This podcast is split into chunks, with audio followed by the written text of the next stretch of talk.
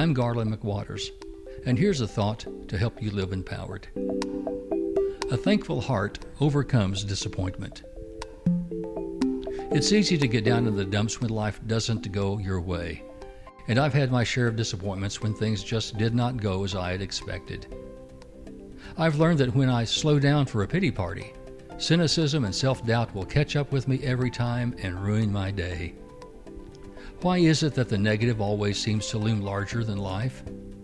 Negativity distorts reality and causes us to lose sight of the bigger picture.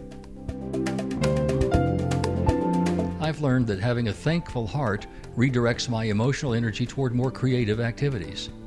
Instead of going off on the things that are going wrong, I turn to that for which I'm thankful and grateful.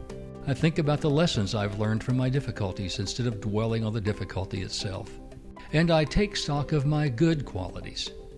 I'm thankful for the ways I've improved and grown over the years, and I'm thankful for the people who have come into my life and graced it with their kindness and love.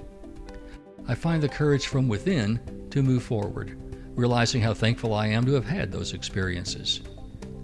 For me, the spirit of gratitude and thankfulness refreshes me, like a deep breath of clean morning air at the break of dawn, renewed and re energized.